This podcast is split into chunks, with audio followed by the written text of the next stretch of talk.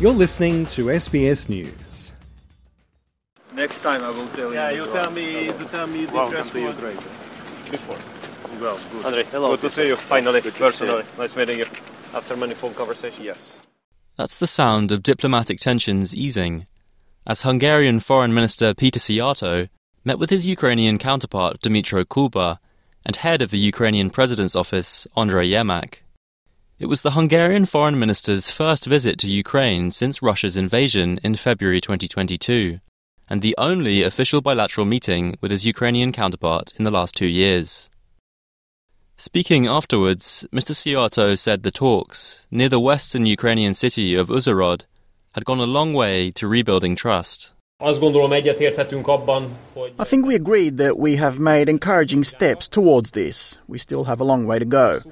We have a lot of work to do, but we on the Hungarian side are ready to do this work, so we are ready to continue working together. készen állunk a további közös munkára. Mr. Szijjártó praised the removal of laws last year, which restricted ethnic Hungarians in western Ukraine from studying in their native language, a dispute that has dominated the country's poor relations for years.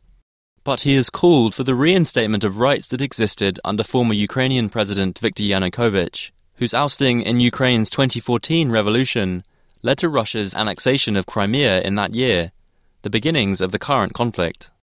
Crucially, the meeting did not lead to an outcome on Hungarian Prime Minister Viktor Orban's December 2023 veto against providing an EU aid package worth $82 billion that Kyiv needs as it battles Russian forces.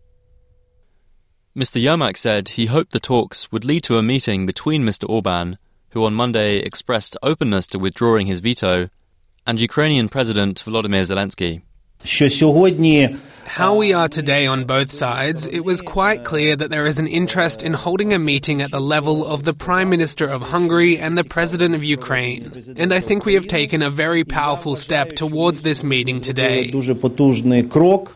As the second anniversary of Russia's invasion of Ukraine approaches, continued financial support for Ukraine hangs in the balance, amid concern over other global conflicts, including the war between Israel and Hamas. Ukrainian advances into territory captured by Russia since then have slowed dramatically, with both militaries continuing to report the destruction of opposition targets in multiple directions along the front in the country's east this week. Funding from the Biden administration, which so far has provided around $113 billion in humanitarian, financial, and military assistance to Ukraine, has faced major setbacks following Republican opposition to a package of $92 billion in new aid.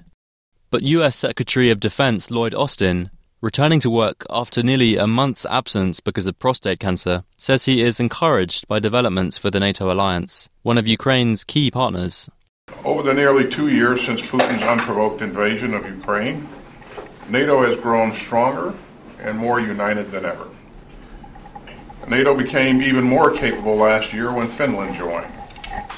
And I'm very pleased that the Turkish parliament voted last week for Sweden to join NATO as well. US officials, including Secretary of State Antony Blinken, are meeting with NATO officials in Washington to discuss the risk of global conflict, in particular escalating tensions in the Middle East.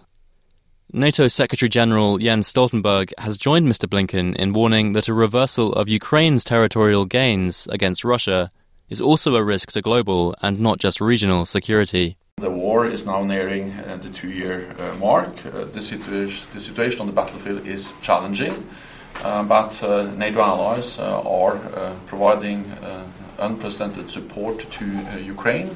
And it is important that we continue to do so. Uh, our support to Ukraine is not charity, it, it is an investment in our own security because uh, the world will become more dangerous if uh, President Putin uh, wins Henry Buckley, SBS News.